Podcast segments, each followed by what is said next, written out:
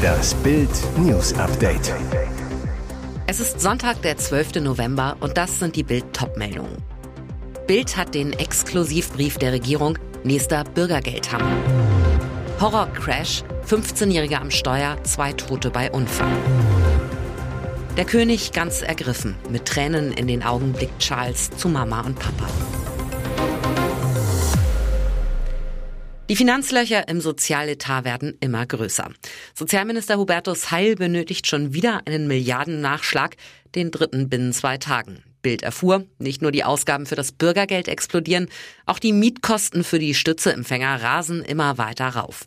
Heil hat deshalb den Haushaltsausschuss des Bundestages per Brief informiert, dass er 1,15 Milliarden Euro zusätzlich für die Kosten der Unterkunft benötigt. Das Schreiben liegt Bild vor. Insgesamt rechnet Heil jetzt für dieses Jahr mit 11,6 Milliarden Euro Mietausgaben für Stützeempfänger. Ursprünglich eingeplant waren 10,4 Milliarden. Bereits am Donnerstag hatte Bild gemeldet, für das Bürgergeld benötigt Heil in diesem Jahr 2,1 Milliarden Euro Nachschlag. Zusammen mit den Kosten der Unterkunft macht das fast 3,3 Milliarden Euro Mehrausgaben 2023. Die Union ist über den erneuten Milliardennachschlag empört. CDU-Chefhaushälter Christian Hase zu Bild. So kann es nicht weitergehen. Immer mehr Sozialbezieher auf Kosten der Steuerzahler. Hier liegt immenser sozialer Sprengstoff. Mit ungeheurer Wucht schlägt ein VW in einen Straßenbaum ein. Der Stamm bricht, kippt um, kracht aufs Dach, zerstört den Golf. Zwei Menschen, 17 und 21, sterben. Drei weitere Insassen werden verletzt, darunter die Fahrerin, eine erst 15 Jahre alte Jugendliche. Nach bisherigen Ermittlungen der Polizei war die Minderjährige am Samstag gegen 16.45 Uhr in Wendgräben, östlich von Magdeburg im Kreis Jerichoer Land, in Richtung Zepernick unterwegs. Wer die Minderjährige ans Steuer gelassen hatte? Unklar, sagte ein Polizeisprecher am Sonntag zu Bild. Die überlebenden Unfallbeteiligten konnten bislang nicht vernommen werden. Fest steht, nach einer leichten Linkskurve verlor die Jugendliche die Kontrolle über den Volkswagen. Der Golf kam von der Straße ab, schlug mit offenbar hoher Geschwindigkeit in einen Baum ein. Durch die Wucht des Aufpralls stürzte der Baum auf das Dach des vollbesetzten Pkw, so Polizeiführer Jens Sturm in der Nacht. Die Feuerwehr musste einige der Insassen zum Teil aus dem Wrack schneiden. Ein 17-Jähriger und ein 21-Jähriger konnten nur noch tot aus den Trümmern geborgen werden. Die mutmaßliche Unfallverursacherin und zwei weitere Insassen wurden mit teils schwersten Verletzungen in umliegende Krankenhäuser verbracht. Ermittlungen zum Unfallhergang laufen. Die Polizei will vor allem aufklären, warum eine 15-Jährige bei dem Todescrash am Steuer gesessen hatte, leitete bereits mehrere Strafverfahren ein.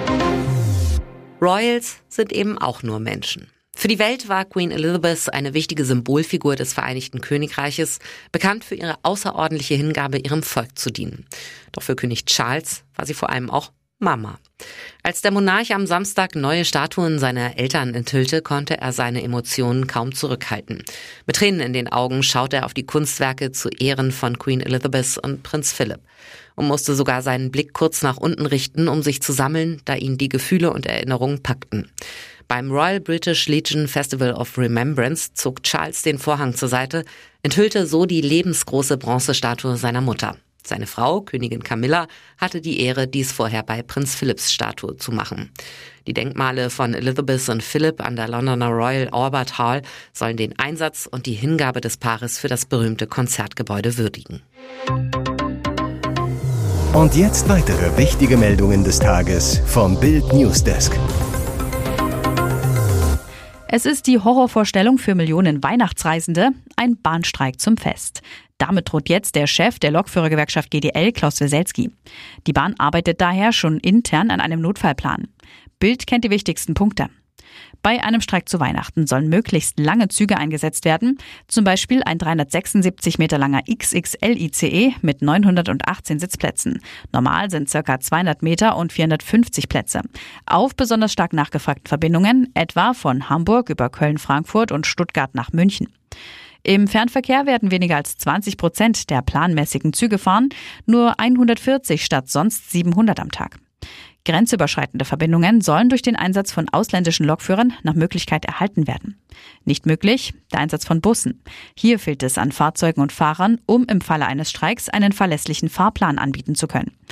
Unklar ist, wie lange die Tarifverhandlungen dauern. Ein Angebot der Bahn, 11 Prozent mehr Lohn, 2850 Euro steuerfreie Inflationsausgleichsprämie, hatte die GDL abgelehnt. Sie will zusätzlich eine Vier-Tage-Woche mit vollem Lohnausgleich. Das lehnt die Bahn ab. GDL-Chef Weselski hält Streiks für unausweichlich. Die Beschäftigten hätten die Messer schon gewetzt und wollen die Auseinandersetzung.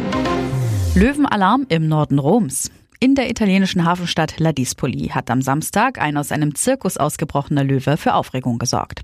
Das Raubtier streunte durch die Straßen der 40.000 Einwohnerstadt im Norden von Rom. Bürgermeister Alessandro Grando hatte die Bevölkerung zu höchster Vorsicht gemahnt.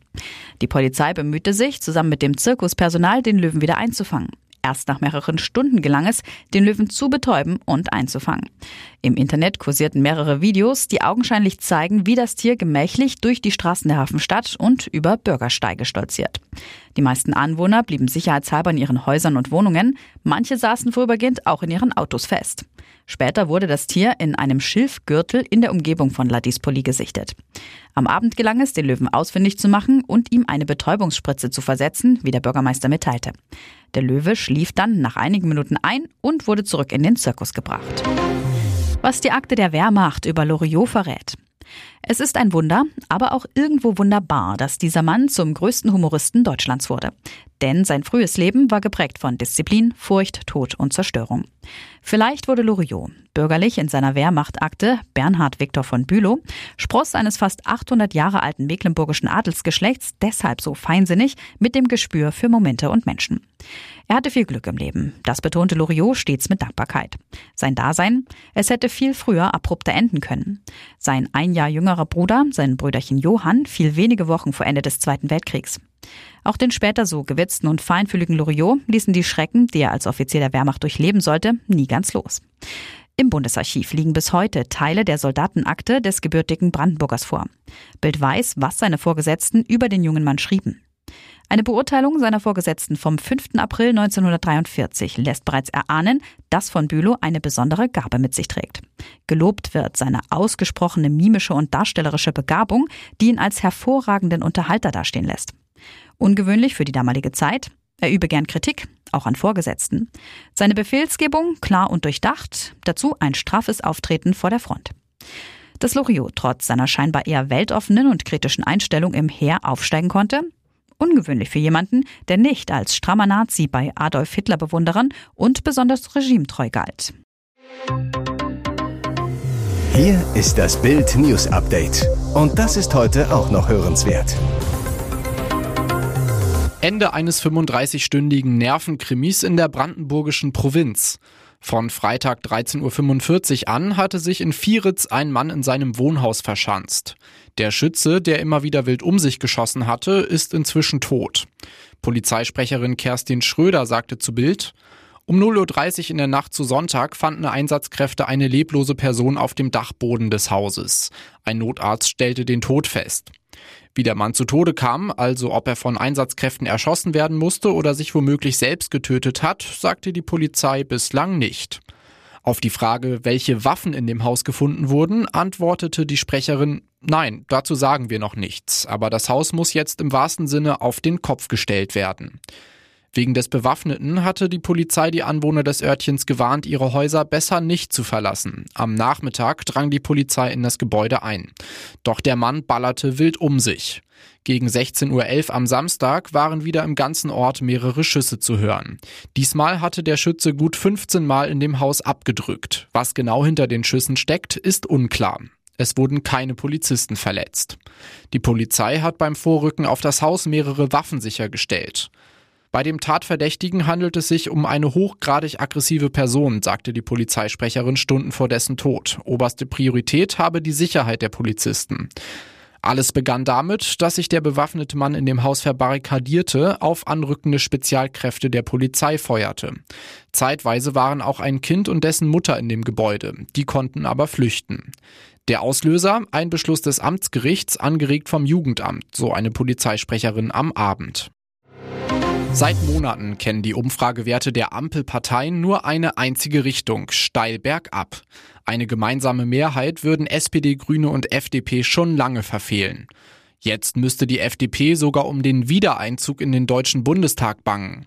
Im Sonntagstrend, den das Meinungsforschungsinstitut INSA wöchentlich für die Bild am Sonntag erhebt, kommen die Freien Demokraten nur noch auf 5 Prozent.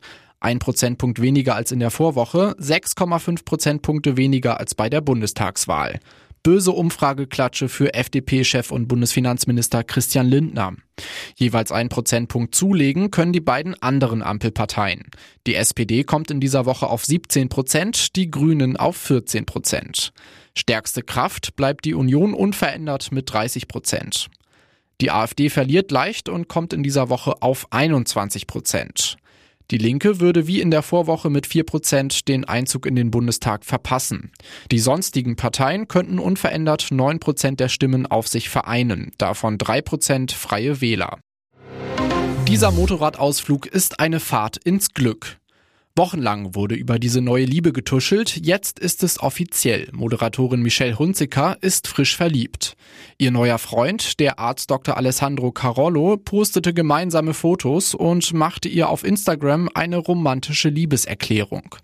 Das Paar sitzt im Motorradoutfit gemeinsam auf einer Ducati Panigale V4 mit 214 PS. Sie umarmt ihn, beugt sich zu seinem Gesicht, beide lachen. Die Fotos zeigen das Glück frisch Verliebter. Du bist gekommen, ohne um Erlaubnis zu fragen, ohne anzuklopfen. Du hast alles auf die schönste Art und Weise, die ich mir vorstellen kann, überwältigt und verzerrt, schreibt der Osteopath dazu. Damit bestätigt er, was man in den letzten Wochen schon beobachten konnte. Amor hat mit seinem Pfeil einen Volltreffer gelandet.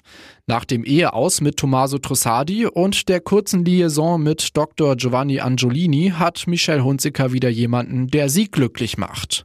Und jetzt steht fest, das muss Amore sein. Und nun noch eine Werbung in eigener Sache. Sichere dir jetzt Bild Plus und Amazon Prime für nur 8,99 Euro im Monat. Dein Mix aus News, Shopping und Entertainment. Amazon bringt dir jetzt außerdem die UEFA Champions League. Das Topspiel am Dienstag live bei Prime Video. Erfahre mehr unter Bild.de slash Prime. Es gelten die Angebotsbedingungen und AGB.